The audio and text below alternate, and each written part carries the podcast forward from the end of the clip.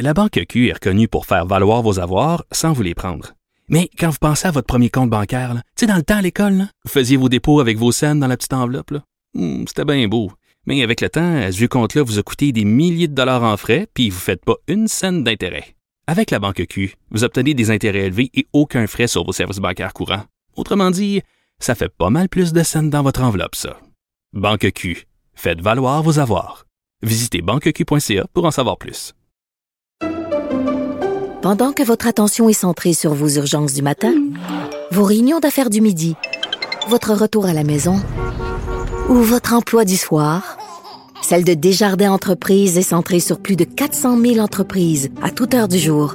Grâce à notre connaissance des secteurs d'activité et à notre accompagnement spécialisé, nous aidons les entrepreneurs à relever chaque défi pour qu'ils puissent rester centrés sur ce qui compte, le développement de leur entreprise. Un adolescent de 17 ans poignardé. Une autre femme assassinée. Il est visé par des allégations d'inconduite sexuelle. Les formations politiques s'arrachent le vote des familles. Comment faire fructifier votre argent sans risque? Savoir et comprendre les plus récentes nouvelles qui nous touchent. Tout savoir en 24 minutes. Avec Alexandre Morin-Ville-Ouellette et Mario Dumont. En manchette dans cet épisode, Christian Dubé élargit le service 811 pédiatrique, mais prévient que les fêtes seront difficiles dans les urgences. Québec a atteint sa cible de réduction des gaz à effet de serre en 2020, mais grâce à la pandémie. On continue de se préparer pour la tempête historique qui pourrait frapper à Noël. Nos infrastructures électriques pourraient être touchées. Et Volodymyr Zelensky, le président ukrainien, est en visite historique à Washington. Tout savoir en 24 minutes. Tout savoir en 24 minutes. Bienvenue à Tout Savoir en 24 minutes. Bonjour Mario. Bonjour. Alors aujourd'hui, on a annoncé une nouvelle mesure pour venir aider, soulager un tout petit peu nos urgences. C'est l'élargissement de la ligne 811 pédiatrique qui a été mise en place il y a quelques semaines, qui va être déployée à partir d'aujourd'hui partout au Québec en raison, dit-on... C'est quand même fait vite, là. On chiale, mais je veux dire, ça fait à peine quelques semaines là, que ça a été commencé au début Montréal, Outaouais et déjà partout au Québec. Ça a bougé vite. On dit que c'est 85 nouvelles infirmières là, qui ont été ajoutées pour le service, ce qui va permettre de l'élargir comme ça un peu partout. C'est à peu près 3669 appels qu'on a en moyenne chaque jour, si on se base sur la semaine dernière, pour la ligne 811. Puis le délai moyen d'attente sur la ligne, 13 minutes en ce moment. C'est amélioré. Même s'il y a à peu près une personne sur 5 qui raccroche avant d'avoir parlé à des infirmiers, infirmières sur la ligne parce qu'ils sont tannés. Mais quand même, c'est long. Pour éviter d'aller attendre pour rien à l'urgence, 13 minutes. C'est long, 13 minutes, mais pour éviter d'aller attendre pour rien à l'urgence, je pense ça vaut la peine. Oui, parlant des urgences, on a quand même prévenu du côté de Christian Dubé que ça s'annonçait pas facile pour le temps des fêtes avec les contacts qui vont reprendre de plus en plus nombreux, avec les parties de famille, les soupers de Noël et autres qui vont se faire. Mais on risque d'avoir de plus en plus de gens dans les urgences. Déjà que notre taux d'achalandage là est assez élevé. Ça a descendu, c'est la semaine dernière par rapport à celle précédente. On est à peu près à 125% d'achalandage en moyenne. Ça a baissé légèrement, mais c'est quand même encore très, très élevé. Surtout que dans ces 10 000 et quelques visites qu'on a en moyenne par jour aux urgences au Québec, il y a plus de la moitié, le 52%, qui sont jugés comme moins urgentes ou non urgentes. Donc, si cette ligne 811 permet de désengorger un tout petit peu ce qu'on a, tant mieux. Mais moi, j'ai trouvé que le point de presse de Christian Dubé aujourd'hui était meilleur que ces derniers. Il y avait à un certain point une espèce de sentiment... d'impuissance, voire découragement. Aujourd'hui, il y avait des bonnes nouvelles. Les services 811 implantés, les cliniques d'infirmières là, praticiennes spécialisées. Donc, ça donnait au moins des pistes de solutions. De dire que ça va être difficile pendant le temps des fêtes, là, sincèrement, ça l'était. Ça l'était il y a 30 ans. Là. C'est ça. Ce qui était inquiétant, c'est que quand c'était difficile en novembre, début novembre, fin octobre, début novembre, c'était difficile dans les urgences. Là, on était en droit de se demander, aïe, ça va être quoi dans le temps des fêtes? Mais finalement, on semble... Peut-être que c'est juste la grippe, tous les virus respiratoires sont arrivés plus tôt dans l'automne, parce que présentement, c'est encombré dans les urgences, mais pour un 20 décembre, 21 décembre, on est plus dans les eaux d'une normalité, disons, à ce moment-ci. Oui, on peut donc se consoler de ce côté-là. Faudra voir vraiment, là, c'est les contacts parce que qui vont faire la différence, là, la pluie et le beau temps dans ce cas-ci. Ouais. Parce que tu l'as dit... Mais des contacts, il va y en avoir. Oui, puis des virus... Il y en a, tu sais, c'est peut-être plus toute la COVID, mais mon Dieu, on dirait que je les ai collectionnés comme des Pokémon dans les dernières semaines, les virus, là, j'ai... Moi, je suis immunisé, toi. Ben, je suis immunisé pour le temps des fêtes, au moins. Mario, ça, c'est la bonne nouvelle. Moi, j'ai rien eu. En fait, c'est drôle parce que je suis allé me faire vacciner contre la grippe, que j'étais pas sûr, tu sais. Puis, à un moment donné, on dirait que j'ai comme eu un flash de dire, mais parce que autour de moi, tellement de gens au bureau malades, puis ça tousse, puis là, on te raconte que l'autre, puis dans sa famille. Puis j'ai fini par me dire, hey, là, moi, je suis comme un miraculé, là, que j'ai pas eu l'influenza, j'ai rien eu cet automne. Fait que je prendrais pas de chance, je suis bien de me faire vacciner pour la grippe, pas tenter le diable. Ouais, tant mieux, surtout que c'est rendu gratuit aussi, là, ce genre de vaccin. Simple, ben, je suis allé à la pharmacie, c'est une joke, là, vraiment. Là. Bon, prends quelques minutes. Donc, c'est encore une option pour ceux qui, comme toi, sont des miraculés de cette vague de toutes sortes de virus respiratoires. Un petit détail, j'ai un troisième bras qui me pousse entre les omoplates dans le dos, mais là, ça, c'est le vaccin. C'est un moindre mal. Faut être prêt à tout, là.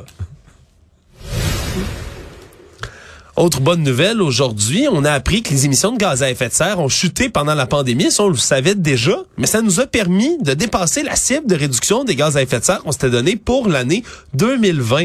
Donc, bonne nouvelle aujourd'hui, qui est annoncée qu'on... On déclenche des pandémies, puis on espère que les gens restent chez eux. On n'a pas besoin de pandémie, on sait que ça marche. On fait ça en permanence. Tout le monde a télétravail, on reste chez nous, on ferme les restaurants, on ferme tout. Ouais, c'est ça le problème, Mario, parce que quand on revient... Les voyages, on colle les avions au sol. On connaît la recette, on l'a faite en 2020, puis ça a marché. Ouais, quand l'économie repart, nos niveaux d'émissions redeviennent habituels. Ah. Donc, c'est un bilan de réduction pour 2020, pour ceux qui veulent rentrer dans les détails, dans les chiffres. Mais en même temps, ça parle, là, puis... Les gens qui disent là, qu'on pourrait, dès l'année ou en très, très, très court terme, atteindre nos cibles, ça dit, ben, OK, effectivement, c'est ça qu'il faudrait faire. Sinon, mais il va falloir que ça se fasse progressivement. Là. S'il faut attendre le remplacement des véhicules à gaz par des véhicules électriques au fur et à mesure où ils arrivent, puis etc., etc., ça va être un peu plus long. Mais si on dit on veut respecter tout de suite nos cibles, on a la recette. Mais on a toujours ces cibles-là un peu... disons, en retard, Mario, mais ça peut quand même représenter des bonnes nouvelles. On parlait, toi et moi, tout l'automne, des déplacements dans le tunnel. Finalement, c'était pas si pire. Il y a le télétravail qui doit être pour quelque chose. Mais peut-être qu'on va avoir une agréable surprise, se rendre compte que nos gaz à effet de serre sont réduits quand même, le pas au complet, mais d'un certain pourcentage. T'as probablement dans raison. Grâce au télétravail, grâce au changement de nos habitudes, probablement que t'as raison. Peut-être que la fermeture du tunnel va aider le bilan du ministre Charette, Mario. On n'y a pas pensé encore à celle-là. C'est la ministre Guilbeault qui a bien géré ça, là, qui a fait ses petites visites, puis s'est promenée autour du tunnel, puis a rassuré tout le monde, puis hop, par magie. Voilà. Donc, on parle d'une réduction en 2020 de 26,6% des GES. La cible, c'était 20%. Donc ça a été dépassé pas mal. Et c'est vraiment deux explications. Oui, la pandémie de COVID-19, mais aussi la liaison du marché du carbone entre le Québec et la Californie qui a beaucoup aidé les pollueurs québécois qui ont acheté des droits d'émission en Californie. On parle d'une réduction supplémentaire. Celle-là est comptabilisée pour 13,4% quand même de tout ce qui a été réduit. Donc, c'est pas seulement la pandémie. Ça veut dire qu'on n'a pas vraiment, pour cette partie-là, on n'a pas vraiment réduit. On a acheté du droit de polluer qu'on se fie qui a réduit ailleurs. Oui, mais ça compte. Ça compte aussi, Mario. Oui, ça compte. Si on est dans la bourse du carbone, ça compte. Ça prend des cents pour faire des piastres, Mario. Puis dans le cas des GES, ça va prendre des petits pourcentages comme ceux-là pour tous les réduire. Actualité. Tout savoir en 24 minutes. Et une partie de cette solution pour les réduire, les gaz à effet de serre, c'est d'avoir des véhicules de plus en plus électriques. C'est vraiment le transport qui est un des principaux systèmes émetteurs de ces gaz à effet de serre. Et là, on apprend aujourd'hui que selon une nouvelle réglementation qui va être présentée par le gouvernement fédéral, qu'un 5e de l'ensemble des véhicules utilitaires sport, les VUS, les camions, mais même tous les véhicules, les voitures vont devoir rouler électrique au Canada en 2026 grâce à cette nouvelle réglementation. D'ici 2030, ça va être une obligation à 60% de toutes les ventes. Et 2035, toutes les voitures de plaisance vendues au Canada devront être électriques. Objectif ambitieux et rapide. On peut parler quand même de très court terme. Et on a un chemin qui est assez long, merci, à franchir d'ici là. Pour les 6 premiers mois cette année, c'est 7,2% des immatriculations de voitures. Cette année, on est à 7,2, première moitié d'année. Puis donc, il faut monter 2030, à 25%. 60. Non, mais 25% en 2026. Voilà. Je dis 20%. 20%. Bon, faut tripler, mettons, en 3 ans et demi. Disons que pour 2021, c'était 5,2%. Donc, on a augmenté de 2% sur un an. Là, on gagne 1% par année. 2, à peu près. Pour l'instant. 5,2 à 7,2. En 2 ans. En 1 an et demi, mettons. Ouais, à peu près. Ouais, en 2021 et 2022. Il faudrait doubler le rythme. Ouais, faudrait doubler le rythme. Disons que ça va venir évidemment avec des crédits qui sont plus importants pour les voitures électriques, un peu moins, mais quand même présents pour les véhicules hybrides rechargeables, parce que ça représente quand même un certain pourcentage. Et on n'est pas dupe du côté du gouvernement. On le sait que si on veut atteindre des régions éloignées, si on veut atteindre le Grand Nord... Quand on dit 2026, dans le fond, le gouvernement, lui, il est pas au début 2026. Il est au 31 décembre 2027. Donc 2026 inclusivement, ça fait 4 ans dans le fond. Ouais, c'est des objectifs qui sont ambitieux, hein, parce qu'on veut également réduire les GES. On en parlait il y a quelques instants, mais au Canada, la cible, là, c'est de 40 à 45 % de réduction par rapport au niveau de 2025. Ce qui est fou, c'est que de mettre des conditions de même, des obligations de même, ça fait tellement monter le prix. Tu sais, ça met une pression à la hausse sur le prix des véhicules électriques, là. Ouais, dans un moment où on a des difficultés de chaîne d'approvisionnement également, c'est quand même difficile, mais c'est des objectifs à l'échelle nationale, même s'il y a des objectifs provinciaux. Économiquement, il va y avoir des bons deals à faire sur les véhicules à essence. Pendant un petit moment. Mais peut-être. Certainement. Je vais surveiller ça. Oui, parce qu'après ça, on va, il va y avoir là, les fabricants, les importateurs qui... Parce que moi, je veux pas enlever véhicules électriques aux autres. Mais t'es généreux, Mario. Ben oui, d'habitude, dans la mesure où il en manque, quand il va y avoir un surplus de véhicules électriques, je vais me garocher dessus, mais dans la mesure où les gens attendent après, là, moi, je veux pas aller voler le véhicule électrique à quelqu'un d'autre. C'est tellement noble de ta part, ben, Mario, de penser au prochain comme ça. Je sais. C'était aujourd'hui que se déroulaient les funérailles émouvantes. La jeune réfugiée ukrainienne, la petite Maria, 7 ans, qui a été happée mortellement pendant qu'elle se rendait à l'école dans le quartier Centre-Sud. C'était à la cathédrale orthodoxe Sainte-Sophie dans Rosemont, où au-dessus d'une 50aine de personnes, beaucoup de membres de la communauté ukrainienne de Montréal, entre autres, du quartier où elle habite également, qui étaient présents sur place. Les parents de la fillette, bien sûr, son frère, sa sœur, qui étaient également sur place. Puis quand on dit les parents, ça inclut le papa, là, Andriy Legenkovska, qui lui était rapatrié d'Ukraine pour assister à la cérémonie, est arrivé il y a quelques jours. Et les parents, là, ont été très émotifs, mais ont remercié toute la communauté pour le soutien qui leur a été apporté. On parle de plus de 150 000 $ de dons qui ont été amassés jusqu'ici pour les aider à traverser cette épreuve. Et lui, cet homme-là, M. Legenkovska, va rester 2 ou 3 mois et repart par la suite en Ukraine, défendre la ville où il est né et où il reste en ce moment. Quand même quelque chose de partir de l'Ukraine pour venir comme ça... Aux funérailles de sa fille. J'ai vu, tout est déchirant là-dedans, là, pour le père, pour la mère, l'ensemble du vécu de la famille. Mais j'ai quand même vu que la mère et des membres de la communauté, là, des proches de la famille, qui ont dit des choses, pas qui...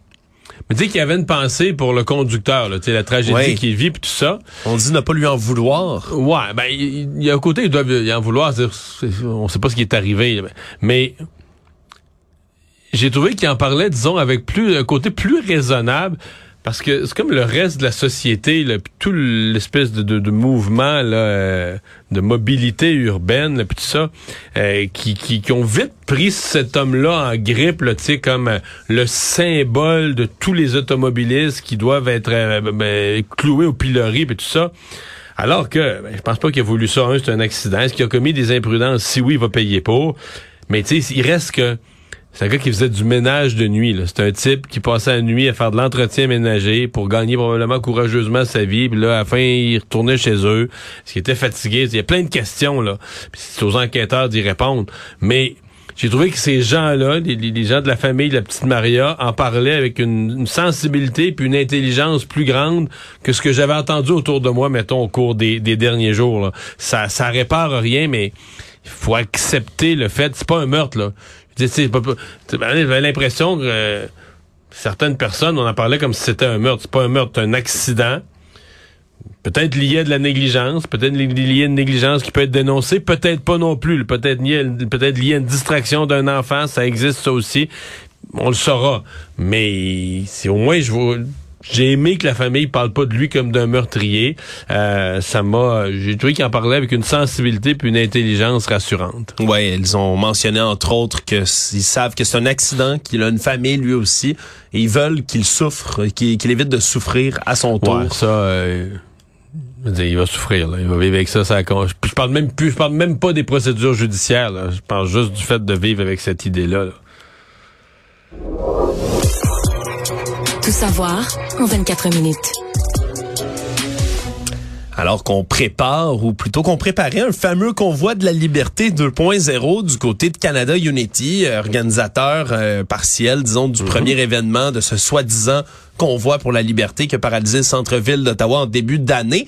On en prévoit un deuxième en 2023, mais aujourd'hui, on a appris dans une vidéo publiée sur Facebook qui vient de Jonathan Mongrain, qui est un des administrateurs principaux de la page Facebook francophone qui est dédiée au convoi de la liberté, que finalement, la section québécoise du mouvement allait choisir de ne pas prendre part à la manifestation 2023. Pourquoi? Mais semble-t-il que ça serait pas à Ottawa que ça va se dérouler. Dans l'Ouest canadien. Dans l'Ouest canadien, même si l'endroit final... Voyons, tu peux pas Woodstock, ça se fait à Woodstock, là? Ben c'est ça, et on change l'endroit. C'est sûr que lundi, on a entendu le nouveau chef de la police d'Ottawa, là, Eric Stubbs, mentionner que les troupes de la police d'Ottawa étaient prêtes au deuxième convoi de la liberté qui pourrait venir sur place. Est-ce que c'est à cette raison qu'on a décidé de pas reproduire l'événement à Ottawa? Est-ce que c'est pour des raisons justement plus idéologiques? Mais est-ce qu'il va y avoir vraiment une mobilisation aussi grande? Parce que quand même l'année passée, les camionneurs, les gens, là, ont perdu des revenus. T'sais, on fait bien des jokes. Mettons que tu passes un mois là, c'est un mois que tu travailles pas, ça te coûte une forte... c'est sûr, ils ont reçu tellement de dons. Mais mettons cette année, là, ils recevraient pas autant de dons. Il n'y aurait pas des centaines de milliers de dollars qui viendraient des États-Unis, toutes sortes de donateurs bizarres. Fait que, tu sais, jusqu'où tu vas faire une mobilisation pour dire, ben là, nous, on veut faire un rappel que la liberté, c'est important, au cas qu'un jour, tu sais, un problème de même, les gens manifestent quand ils sont dedans, quand ils sont à deux pieds dedans. Ouais, en plein confinement, avec des mesures sanitaires manifestation symbolique pour dire, il faut se rappeler que, je dis pas que ça serait zéro, il y a des gens qui participeraient, mais est-ce que tu aurais autant de gens pendant autant de semaines? J'ai quand même un doute. Ouais, puis à date, ça semble te donner raison. Là, il y a des gens même, là, selon ce que j'observe, là, évidemment, c'est un échantillonnage, mais dans ces groupes québécois là, de membres du Convoi de la Liberté, il y en a beaucoup qui écrivent à l'interne « Pourquoi on va manifester? Pourquoi on irait? C'est quoi? » Ouais, mais il y en a qui se posent la question, à savoir, les mesures sanitaires ont été levées, j'aimerais mieux comprendre qu'est-ce qui va se passer. Mais ceux qui voulaient débarquer Justin Trudeau, eux, il faut qu'ils retournent, là, qu'il est encore là. C'est vrai qu'il est encore là, Mario. Ça n'a pas fonctionné. Mais non. Tout ça. Et voilà, après toutes les commissions qu'il y a eu également là, autour de tout ça, mais ce convoi de la liberté va peut-être pas être à Ottawa. Quelle destination, Mario? Ça reste encore à voir. Mais on dit dans l'axe Colombie-Britannique à Manitoba, là, dans l'Ouest canadien. C'est ça qui circule. Oui, c'est là souvent que les mouvements sont très forts aussi. Ouais, là, on appuie beaucoup l'Alberta. Oui, alors Saskatchewan un peu. On verra où ça va se dérouler, si ça se déroule. Mais pour le Québec...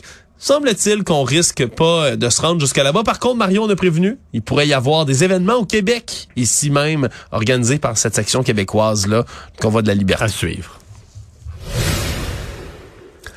On continue de se préparer pour cette super tempête qualifiée d'historique par certains météorologues qui va s'abattre à la fois sur les États-Unis et sur le Québec. Puis quand on dit le Québec, c'est l'ensemble du Québec qui va être touché. On parle de d'ouest en est, de l'Abitibi jusqu'à la Côte-Nord, qui va surtout être glacé en montant le fleuve. Mais ça risque d'être spécial, ce cocktail météo qu'on va avoir. Là, pour le sud du Québec, on parle encore des 5 épisodes. Là. Neige, verglas, pluie, verglas, neige. Oui, on va faire le cycle au grand complet. Mais parce qu'avec des variations de température importantes, là, on part de moins 5, moins je sais pas quoi, puis là, on remonte à 6-7, puis on redescend à moins... Et avec des vents violents. Oui, avec des vents violents qui peuvent dépasser les 100 km/h. Puis c'est surtout ça qui inquiète là, dans certains cas. Puis c'est massif là, comme système. On va avoir de la pluie là, qui va partir de Miami jusqu'à New York, Mario, aux États-Unis pendant tout ce temps-là.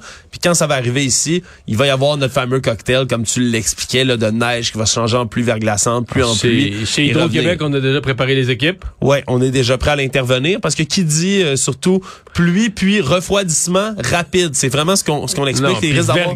grand vent, il y a des poteaux qui sont déjà en train de grincer des dents un peu partout là, dans l'ensemble du Québec. Donc, on se tient prêt du côté d'Hydro-Québec à intervenir. Il faudra voir quel genre de panne va y avoir, mais c'est surtout pour le réveillon de Noël qu'on commence à s'inquiéter dans certains cas. Ouais. Bien des gens qui vont devoir planifier leur déplacement, Mario, d'avance. Et il y a aussi le bordel qu'on imagine dans les aéroports. Là. Si on commence à avoir des centaines de vols annulés, on sait c'est quoi la veille des fêtes. On l'a déjà vécu dans le temps des fêtes, là, des accumulations de gens dans les aéroports, des gens forcés de dormir là, etc. Je me croise les doigts qu'on voit pas trop ces scènes-là, mais dans le passé, on l'a vécu. Puis, Il y a beaucoup de gens, ce sont des journées, beaucoup de gens qui voyagent, qui vont passer le temps des fêtes. On finisse de travailler aujourd'hui, demain, vendredi. Puis ça part. Et ça part pour aller passer Noël dans le sud, en Floride ou ailleurs. Ouais, puis il y en a qui sont... Ou voir de la famille ailleurs au Canada, les gens qui... Ouais, puis il y en a qui sont heureux de partir, là. C'est le moment. Ils ont été empêchés de partir à Noël dans les dernières années avec la pandémie. Et là, il y en a peut-être qui veulent se rattraper dans leur voyage. Ouais, ça risque peut-être d'être plus corsé que prévu là, de partir pendant les fêtes. Économie. Continue de surveiller les taux d'inflation et là, il s'est établi à 6,8% pour le mois de novembre. Donc, c'est dans les derniers bilans qu'on va avoir. C'est pas une grosse baisse, là. C'est pas une grosse baisse, c'était 6,9 en octobre. Donc, c'est ça, parce que si on considère l'ampleur des efforts, tu sais, tu dis, OK, ça a baissé de 0,1, mais c'est parce que ça a baissé de 0,1 pendant que la Banque du Canada, elle, depuis 9 mois, a augmenté les taux d'intérêt. Des coups de jarnac partout. Oui, à tour de bras. Ouais. Tu dis, OK, ça baisse vraiment pas vite. Ceci dit, il y a un phénomène intéressant quand même, c'est que là, c'est la hausse des, par exemple, le prix de l'essence a baissé, il y a des choses qui se sont calmées. Mais les meubles qui se sont calmés aussi, Mario. On parle ralentissement de croissance des prix d'essence et des meubles. Et ce qui a monté, c'est le prix de se loger. Parce que ça aussi, le coût des hypothèques, mais là, c'est la hausse des taux d'intérêt qui vise à combattre l'inflation devient une facture de plus pour les familles, pour celles qui sont propriétaires. Même pour certains locataires, ça va finir par se transférer, là, mais... Ça devient une pression inflationniste. Ben oui, ça augmente le coût du logement. Je pense que dans le rapport, le coût du logement, le coût des logements pour les gens qui sont propriétaires a augmenté de 14%. Oui. Parce que les hypothèques ont augmenté considérablement. Exactement. Bon. Donc, c'est pas facile. Puis, on n'est pas sorti du bois encore, là, pour ceux qui espéraient un dénouement rapide en 2023. Surtout pour ceux qui espèrent que les taux d'intérêt arrêtent de monter. C'est sûr qu'on aurait aimé aujourd'hui avoir un 6,3, 6,4, de dire, OK, là, les taux sont... Tu mets ça sur une courbe, là, puis tu vois que ça descend vraiment. Là, t'as une courbe qui est véritablement en forte baisse. Là, c'est pas ce qu'on a. Le Monde. En ce moment même, on a un point de presse entre le président Joe Biden et le président ukrainien Volodymyr Zelensky qui sont ensemble pour une visite qualifiée d'historique du président Zelensky, lui qui n'est pas sorti de son pays depuis le début de l'invasion par la Russie le 24 février dernier et qui visite donc le pays, les États-Unis, qui sont les responsables, disons, les commandants en chef de cette réponse occidentale pour venir aider l'Ukraine. Et on vient d'annoncer là, dans les dernières minutes 1,85 milliard de dollars en aide militaire supplémentaire. Sans dire long sur comment cette guerre-là n'est pas finie du tout. Là. Non, c'est pas fini du tout. Là. Puis quand on parle de près de 2 milliards comme ça d'aide, le fleuron qui va être envoyé au travers de tout ça, parce que c'est tout un volet d'aide là, de véhicules blindés, de munitions, pour l'artillerie, d'équipements par balles et autres. Mais c'est vraiment un système de missiles sol-air Patriot, le fameux système Patriot, qui est là pour protéger le ciel, pour cesser les bombardements. Pour protéger le ciel, entre autres, de tout ce qui est missiles balistiques, missiles de croisière, la moyenne portée.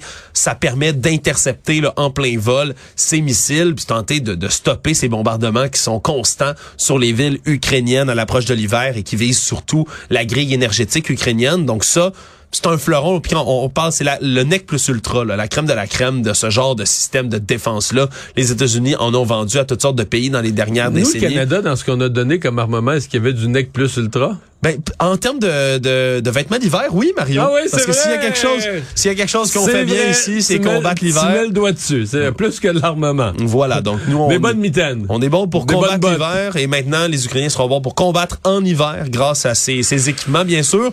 Mais là, c'est incomparable par rapport à ce qui se fait déjà aux États-Unis, là. C'est déjà près de 50 milliards de dollars qui ont été donnés par les États-Unis en aide de guerre. Et là, il y a une nouvelle enveloppe, là, qui va être votée bientôt par les parlementaires américains. 45 milliards de dollars qui risquent d'être votés, encore une fois, pour venir aider l'Ukraine. Ça démontre qu'un peu, historiquement, là, quand les États-Unis décident d'aider un pays qui est en conflit, là, ils vont pas à la moitié. Ils décident d'aider un pays, mais décident aussi un principe. C'est pas vrai que Poutine peut faire ça, là. Que si on laisse Poutine faire, si Poutine gagne, si Poutine, ça lui est permis. Déjà, probablement, là, que quand il a attaqué l'Ukraine, on s'est dit, ouais... Là, il a donné un break en Crimée, puis on n'aurait pas dû. T'sais, en Crimée, on a passé l'éponge. Il y avait eu un référendum. C'était abrié un peu, puis on a passé l'éponge. Et là, on s'est dit non, on peut pas le laisser faire. Et on peut pas laisser, de toute façon, un pays attaquer le pays. On peut pas laisser une dictature attaquer la démocratie voisine sans rien faire. Là. C'est le principe de ce que ça représente pour l'avenir de la planète. Puis, bon, on dira ce qu'on voudra. Il y a l'OTAN, il y a des grands pays dans l'OTAN, il y a nous, le Canada, mais les Américains, c'est le navire amiral de l'OTAN. Là. C'est eux qui ont l'argent et les armes. Oui, puis ça se démontre encore une fois aujourd'hui. Donc, on continue d'assister à cette conférence de presse entre Joe Biden et le président Zelensky en ce moment. Et pour finir, Mario, Elon Musk, qui a encore soufflé le chaud, le froid dans les dernières semaines, avait mis un sondage sur Twitter en disant « Est-ce que je devrais rester à la tête de Twitter? Oui ou non? » Et le sondage, à 57% sur 17 millions de répondants, avait voté pour qu'il parte, qu'il quitte Twitter. Et là, après quelques jours, pendant lesquels il a dit « Ah ben, le sondage devait être truqué, il y a beaucoup d'ordinateurs, là, de bots, de trolls qui sont venus là-dessus, c'est peut-être pas vrai. » Et on se souviendra, il avait juré de toujours respecter les sondages Twitter qu'il allait mettre. Eh bien, finalement, il a annoncé qu'il allait se retirer de la tête de Twitter dès qu'il aurait trouvé quelqu'un, et je cite, d'assez fou pour lui succéder à la tête de l'entreprise. Mais est-ce que tout ça est une blague? Ben pour lui, on sait jamais, mais je pense que c'est de moins en moins une blague, Mario, parce que déjà là dans les derniers jours, quand il avait décidé de dire que le sondage est truqué, c'est peut-être pas vrai, ben l'action de Tesla, là, la compagnie qu'il possède aussi, ben c'est en baisse de plus de 8%. Mais non, mais parce que les gens, en fait, c'est que les actionnaires de Tesla, c'est